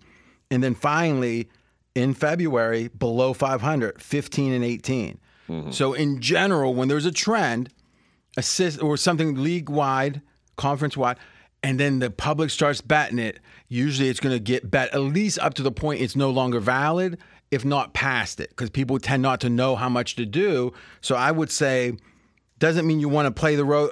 And again, maybe now that it's slowing down, it might not be bet as much, it might not move as much. That's why, in general, you need the power ratings to tell you is this out of whack or not. Still feels like it's getting bet. I mean, I'm, I'm with you. It's certainly not as profitable. Profitable. Not maybe it's getting bet to the point of overkill is the problem. Mm-hmm, mm-hmm. No, but I think I think the fact that the books kept opening low enough that it was getting bet tells you the books didn't believe that they thought it was a trend. They didn't mind because listen, if you keep getting the favorites bet at home or the the home team at all, right?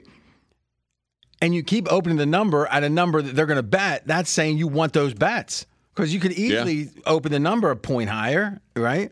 And in theory, some of them are going to bet that because they don't know enough to know. Now, if we actually look at all teams, right, and look at the months, I'll just do the percentages here, but there's like a thousand games in each of the months. In November was 52.4%, which is pretty high for like 800 games. In December, 51.3, so down. January, 50.8, down. Hmm. February, 47.2. 47.2% in February. Home teams. That's wild. So this That is could that could mean market adjustment. for sure it does. Yeah. That's all, I mean that's what it Market over adjustment. I mean uh, it's hard to hmm, that's interesting. Like what's the what's the point differential in February? Like what's the in February it was minus 0.6 and in January it was almost exactly So now even. think think about it in terms of, I mean, uh, for lack of a better term, CLV. Mm-hmm. But for market adjustment, let's say if the market is adjusted by one full point, Mm-hmm. you flip those numbers around completely. Yeah, and, and it looks like the market adjusted about a half a point um, because it went. I mean, again, it's a thousand games almost, or twelve hundred games in January, so that's enough games. You Mm-hmm. can is it was right around break even, and then it was down a half a point. Now, again, it could be the move. It- now, you could look at the average line, except you don't know how tough the competition. you know. Exactly, yeah. Actually, looking at it in general, you would think January and February is both in conference mostly, so it's Mm-hmm. going to be pretty similar. Um, January is my uh, the average line was minus three point two, and in February it was minus three point three. So a little bit of movement there, but not a ton. Now, my question is, moving on, how do we we look at road performance in the tournaments typically? Because it's more of a road game than a home Sure. game. So I think a lot of teams that are, I mean, some of these teams got extreme splits, right? Oh, yeah, and I mean, so Purdue is a great example. Purdue is a team that I've got no interest in backing when they're away from home, which means I'm probably gonna have no interest in them in the tournament. Like at least, at least with them going far in the tournament, because I, I don't trust them away from home. As good as they've been this season, eh, on, on the road, they're not the same team. And so I, I, I, I, you have to knock those teams. Teams that have a bunch of good road wins, it's hard to not upgrade those teams come March. So who's some of who's some of the teams that you look at as being home base? Purdue is one, Arizona is one. But Purdue you're saying is is, is mostly home adva- is- Yeah. Okay. Uh, Houston has probably like if if the NCAA tournament was played at the Fertitta Center, Houston would win the national championship. Houston one five and one ATS away from home. one five and one. That's Yeah. seven games. Yeah. They've only played seven road games. Yeah. Uh, uh, but at home, all they do is all they do is win and cover. They, they blow everybody out at home. So that that's the stuff that makes me worry. Yeah, Well, 10 and I mean, if anything, ATS, it's an opportunity. Straight up. I mean, look at this. Arizona's ten and three at home, but they cover by nine and a half points per game. Yeah. That's massive. And then Purdue. Now, who's the teams that you think are solid on the road? Hmm. I want I want to say Connecticut, but then they just got blown out on the road. Well, if they're playing a ranked opponent on the road, Oh, they're bad. this if is they're a cra- playing an unranked opponent on the road, you can bet them. this is a crazy number, RJ. The Connecticut Huskies, the last time they won a game on the road against a ranked team, January 16th, 2014. How many games have there been since? They've had 25 opportunities. They are 0 and 25 their last 25 games on the road against ranked opponents. I wonder how many times they were favored because that's the classic. You know, the home team is unranked. Oh, I guess in this case, the home team's ranked. Okay. Huh. By the way, with Purdue, the record at home, ATS, six and six. oh, really? But their straight up record is 13 and 0. Okay.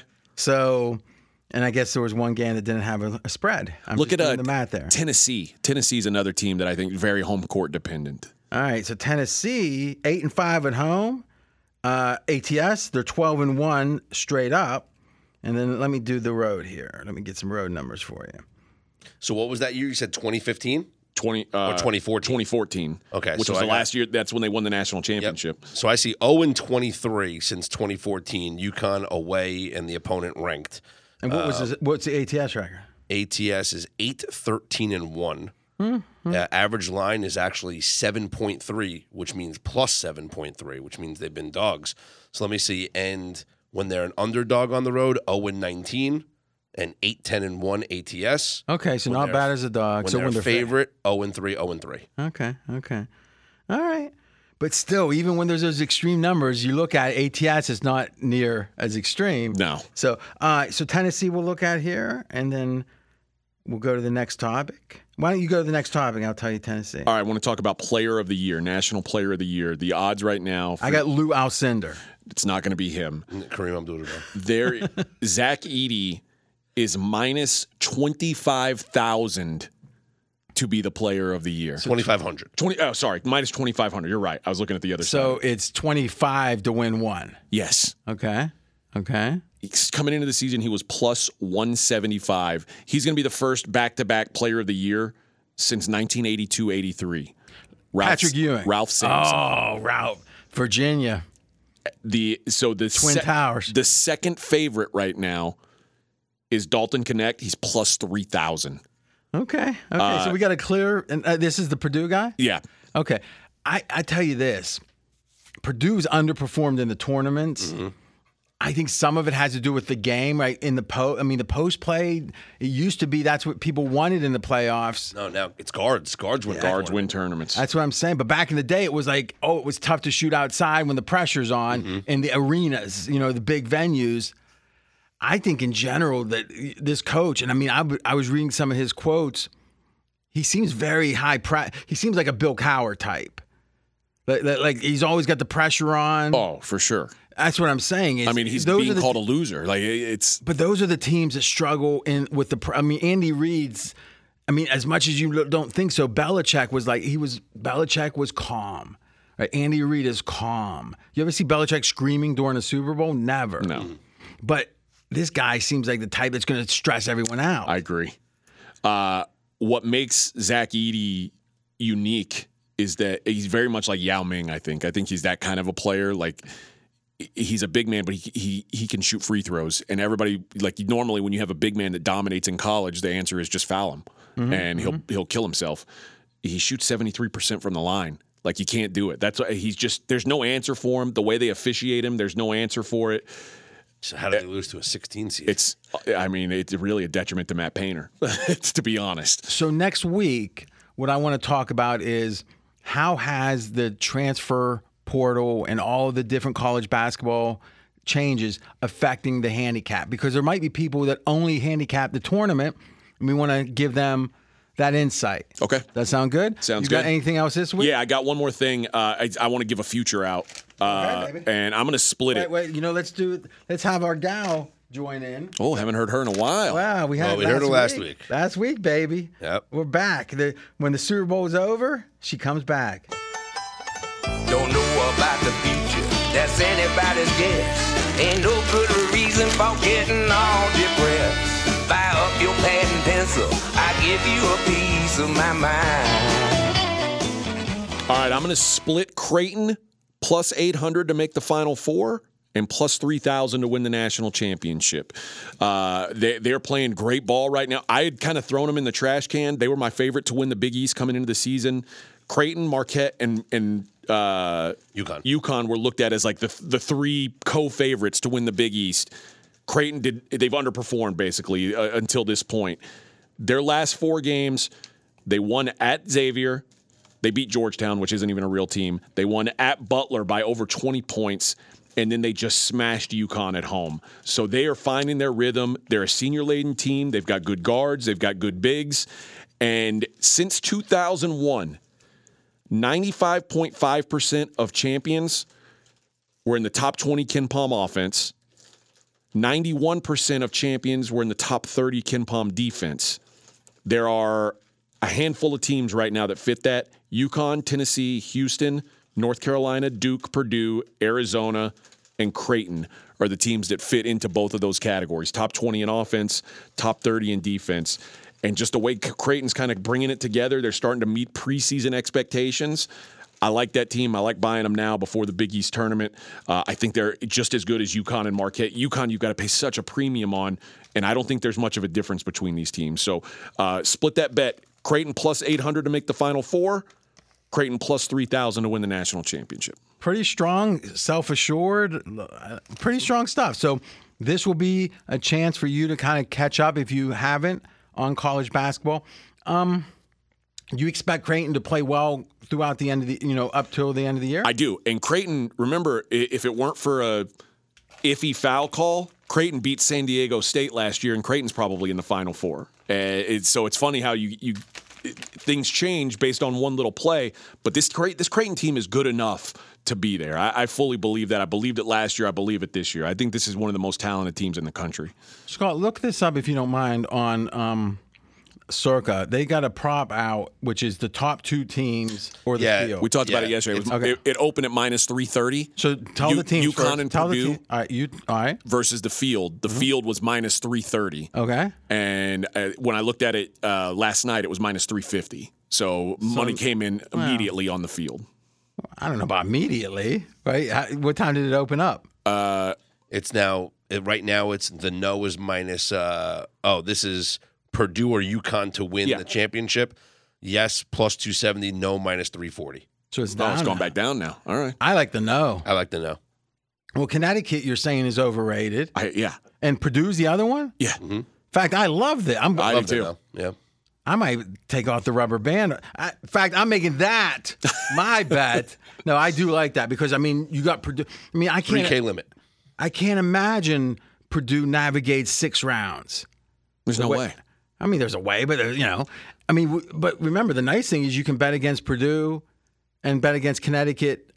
Um, you know, Circa will give you the no price on those too, Yep. uh, on just the Yep. you know, which is really nice. The no price on. Let's see. They have it right. They should have it here, um, unless they just don't have it individually. Nope. Uh, uh, they might just have them both lumped in together. Typically, they do have Yeah. it, but yeah. Okay, so last topic, and uh, this there, there's been a big study, not even a study, but reporting on gambling that came out, and some of it was sports betting, and some of it not. What they came out with was the way that gambling has grown, and I think this is exciting and cool. But I think there's one cause of concern. All right, so let's look at the numbers first. Um, the gambling, the sports betting specific revenue in the United States, legal and regulated, $10.9 billion. 10.9 billion. Now that's a 44% increase from the 7.5 billion in 2022. So 44% increase.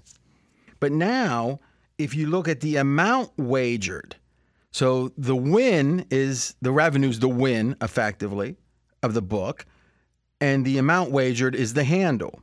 The handle 119 billion, big number, but that's a 27% increase. So if the handle goes up 27%, but the profit goes up 44%, hmm. let me tell you, the margin or the you know the, their their profit margin has gone up significantly. And I mean, let me think 54. I mean, it's it's what let's just do the math here. Where's my calculator? Oh, there it is. So if we simply say 44.5 all right, divided by should do it for me, I think. 27.8 so that's 60% increase in the profit mm-hmm. margin. So 119 billion of handle and like we said the, the profit margin up 60%. Now what is causing that? It's simple. It's the books well first of all the, the the novice bettors are not betting straight bets. The hold percentage on straight bets if it's a drunk baby flipping coins literally it's going to be 50 you know it's going to be the the four you know the uh, you know one divided by 21 number that's like 4.78 or whatever it is and it's below 5% is the easy way to say that okay so it's like okay so that's the in theory that's the worst you should do if you're playing straight bets now over time you might have a bad year you hit 46% some years you're going to hit 54 just randomly right but in general across everyone if everyone was betting straight bets the handle would be or the uh, win would be much much less a lot of people are betting the parlays and all that. Okay. It's hard to blame them. They've made them super appealing. But I think there's another part to this.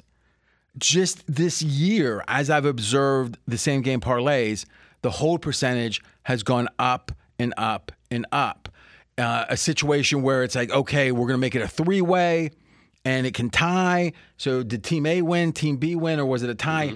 And then team A and B are both minus 105 and then you can get scooped if it ties. I mean, that's stuff like I used to have a bookie in Pittsburgh that that was minus one, minus one, right? Literally, if it was a pick 'em game, you had to lay one on either team. So if it fell one, they they got you know they got the side. They they would collect on one and and, and push on the other. So you couldn't win that way. I remember the first public gambling I ever did was the Catholic Church, uh, St. Mary's had uh, a festival, like a two day festival every August, and they had a dice game in the in the garage. You had to be older to go, and the dice game was you could bet over seven, under seven, or seven. But if it fell seven, so so the but you only got paid like fifty percent. I mean, it was like you were getting scooped whenever it would hit seven. Yeah. it was like seven was the the zero or double zero on roulette, but it was the most common result. The hold was like thirty percent. That's that might work for a day or two. It's not going to work. To me, if the books, but here's the catch 22 the books are doing a land grab. The more money they make now, the more advertising they can buy, the more deals they can do with a uh, bar stool or whatever. I mean, the big million dollar deals. And then if you win that land grab, then you've got a billion, you know, a $50 billion company. Look at horse racing as the cautionary tale because of all of the expense to it is part of the reason is the whole percentage upwards of 20% and what happens is if you hold that much you can't have a sustained clientele. You're to have people come in and play and li- the be- we've all heard the old saying about the sheep or what is it, the sheep's down in the field and they say hey let's go down and f them all and you know and it, or, or, or let's go down and f one of them and then it says no let's walk down and f them all right? Is to some degree you got to make it where the players have enough chance to win or they won't lose so much that next year they're ready to go again. Because if they lose so much that they get devastated they're they swear it mm. off and it becomes a problem. Do you think that's where the boosts come in? No, I think the boosts are a way to make because the boosts only. I mean, unless I'm mistaken, they only happen with like premier, like Bill Simmons has a. I mean, No. they're boosting every day now, Every day. Every Okay. book has boosts. and it's a, a certain parlay they put together, or how's it Yeah. work? Yeah. Or sometimes they'll just boost Like what's today? bets. Like what's today's boost? Uh, let's see. I'll go log on to, uh, for example, I'll just go on William Hill. Yeah. Here in Vegas and tell you if they have a boost right now. All right, boost. I can do Trae Young, Donovan Mitchell, and Paul George each over two and a half made three pointers plus two hundred. But we don't true know. the true price is probably but we don't know what the Yeah, true price is. right. right? So in a weird way, maybe they do minimize the the hold a little bit, right? Mm-hmm. But it's still going to be a nice hold, right? So I don't listen. They have gotten very good at engendering or, or generating action, and all I'm saying is, if you're a player, we can't hope that the, the, the books are going to be conscientious to say we don't want to sh- we don't want to shear the sheep too much. Let's give you know let's them have enough to you know a sustainable loss.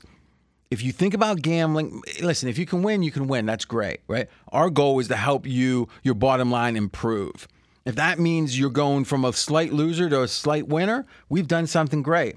But you know what? If you went from a big loser to a moderate loser, we've done something great. All we can do is help your bottom line. That's what we strive to do.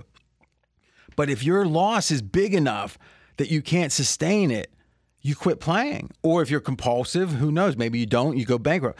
But if normal, typical people are going to quit. And horse racing, all you got to do is go to a race book and, and look around on a Tuesday night. There's no one there, Mm-hmm. right? And they have these gigantic. You ever notice how big the race books are? Yeah. Because they used to because they wanted any sucker. And again, I think the smartest betters are often horse players because it's a very intellectual endeavor. But that's dying, right? And part of the death of it is the hold. And this tells me 60% more hold than last year. That's not a coincidence. And I think that as we hope the books are going to be conscientious, I doubt it. But you as a player got to understand when you play a same game parlay, unless you think if you can't identify your edge, why you think it's not bad, you're probably going to lose faster than if you're playing sides. Now, I would make the case a lot of people would say, yeah, but I enjoy it so much more. Okay. Lower the amount you're betting then, mm. right? If they double the hand or if they double the hold and you cut in half your bets, you're going to lose the same amount. Now you have a less of a chance to win more, but again, if you're looking at it as recreational, don't let them hold 12, 15, 18%. It's not sustainable. That's my public service message. I like it. Thinking about the opposite, Scott, let's talk about your bet or the bet, let's be candid, that I helped us hedge out and, and scoop. Yeah, the Sabrina Ionescu Steph Curry three point competition. Yeah, Uh, I wanted my best bet. We was- didn't we didn't need AJ for this. Yeah. No. The best bet was the over 45 and a half combined score, which hit. But rather than play that over 45 and a half combined score, we engineered the two part bet, which was Sabrina over 20 and a half for her score and then Steph to win. And the theory was if she wins, she's going to get over 20 and a half because we looked at the historical data of both of their three point competitions. And if she doesn't get over 20 and a half, well, then Steph's going to win. So you're not going to lose both bets. It was wor- it was less likely. less likely. Worst case scenario, you're going to split, but a good opportunity to scoop. And that's exactly what happened with the uh, 29 26 Steph Curry win, scooping both bets. my dad when he used to shoot pool if he shot one that in our basement that was it got lucky and like hit a ball and then went in or something he'd go it's like it had eyes well it's like it had eyes Yeah. it went exactly how we thought now i i love when we put our mind to me that's some of my favorite bets mm-hmm. when we put our mind to it and we find an edge That's what made the, the same game parlay pod so much fun, in my opinion, this year. yeah and especially us hitting hitting on the end of Yeah. it to put a clear win on the season all right so we Who don't have wins? You and your dad shoot pool. Oh God, I I mean he I, he quit shooting me at some point. Okay. I, I listen, You, you I could overtook shoot. him. What I, age did you overtake him? I always could shoot better because we got a pool table. It was probably the one indulgence that we really had. We had enough room in the basement. We got like a it wasn't a Brunswick, but it was a nice table. And I got a I bought a, a I think a Dufferin. I, I it was a Canadian cue, but it was a nice cue. Yeah, I won a lot of money down there, basement. and then finally there was good shots. They said, "Oh, we don't want to play on your table anymore." I go, "Ah." I, I had my own cue in college. In my freshman dorm, we had uh, a table in in the in the lobby, uh-huh. and you know I was playing guys for money. And then eventually, when people saw me take out my own personal cue and, and screw it together, they didn't want to bet it. They didn't want to bet me. And I was like, they never seen me play. But the fact that I had my own cue, guys were like, It's like a guy who walks. I don't the- want it. If if you walk into the bowling alley, and you don't have to you don't have to rent shoes. You don't have to rent a like you don't have to use one of the balls off the rack. yeah, I'm not betting that. You guy. don't want to bet against that guy. Well, in the Hustler, at one point, when Paul Newman comes in, he goes, "You want to play?" The guy goes, "Listen, friend, I don't play people that come into pool rooms with a leather satchel." You're like, exactly. So let's see some hustle. Let's jack it up a little. oh, I had hustle. I thought it was the Hustler quote that I have. That was. I had a hard case with the two little fl- the two little flaps. It looked end. like you, people thought you, you- had a flute. And they Could you really shoot? Uh, I was much better. I haven't played in so long, but I was playing for a while. Like my, my freshman year of college, we, I was down there every day. It was just like- Really? yeah, just shooting. So, did you shoot a lot before that? Um, just at friends' houses that had, you know, and we would go a couple of nights. We'd go to the pool hall, but not like freak, not as frequent as my freshman year. I was down there every day. I had a pool table at my house when I was a kid. I, I don't know that I ever played on it. Like I, I, I would like I would literally like Did you ever make love on it? no, I would lay on it and watch TV. I would like lay on the top of it and watch television. But that I don't trust anyone that would have a pool table and wouldn't shoot. I mean, I was like a little kid. I was like, but then you know, was the pool table gone as after? yeah. When, when my parents They got had divo- sell when my for- parents got divorced, like I, I the mean, pool table went with your dad. uh, I think the pool table just went away when they went to like they went to separate houses and they sold the pool table. I'm pretty sure. and your dreams died. You could have been a professional pool I don't shooter. think so. I was never really that interested in it. You know that dep- that depresses me. Actually, we used to have, I mean, literally. So I was betting every night, right? Especially if basketball, NBA during baseball. But see, I love baseball too. But I don't think I started betting baseball until I was like 18 or 19. But like when I was 15, I was betting every night of basketball. Mm-hmm. I still remember the score lines pre-internet. Is it'd be like I still remember once the Magic, or I'm sorry, check that the Mavs, who were good. If you remember in the, like the late, early '80s or mid '80s, the Mavs had a good run. Like there were some drug guys that were there, like Pearson. I mean Chuck Person, man, I can't remember. But um, the Lakers, right, who were the best, you know, them and the Celtics, and and it was a game where the Lakers were back to back, and somehow the Mavs were favored by four and all the sharps, you know, at the time I understood were on the Mavs. And I'm thought this is gutsy, man. I'm betting against Magic and I'm laying points, baby. and somehow the Mavs win by three. And I'm like, what the hell did I just do? Magic just got beaten. I still don't win the bet. and, and and and I still remember there was another game like that. This would have been like maybe early, early Bulls run, like 20, maybe when I was 20, 92, let's say, the first year they won it or whatever. And but they went to Utah, and they was Utah was still good, and Utah was like laying two. And finally, Utah wins by one, and all Sports Center and everything's leading. The Jazz spring the massive upset, and somehow I bet Utah minus two. Yeah. There were some tough lessons in those days. But we used to sh- play, and I'd get the lines at six thirty, and everyone would gather around, and we'd bet to get. You know, I'd say I'm betting this, and they'd say, "All right, I'll jump on for twenty or 30. You know, I was betting, like I said, when I was fifteen, like two two twenty a game. That was a standard bet, which was crazy. And if I would have gone on a losing streak, it would have been a problem. Let's mm-hmm. just say that. But then we we literally, you know, see how the lines move and shoot pool and shoot from like let's say six to eight, and then start watching the games, and put the bets in. I still remember a little rotary phone downstairs. Now that's a that's a way to that's an upbringing. Yeah. I, I mean, you know, a lot of people might be appalled right now, but hey. that- Who are they to judge? so what are we doing without Fez this week? Back next week. What do we do about the hey hey? I, Sc- I think we hear Scott's Fez impersonation. Scott's the master of impersonations. It seems like that's a good time for it. Okay, this is what I'll do. Do you want to do that? Yeah, I'll give it a go. I'll let you do it, and then if it's no good, I'll play a sound drop. Okay. So first he smiles. You have to smile first. It's his moment. And then you have to go, hey. Hey! Just be careful out there. May I remind you, in this archdiocese, God don't run the bingo.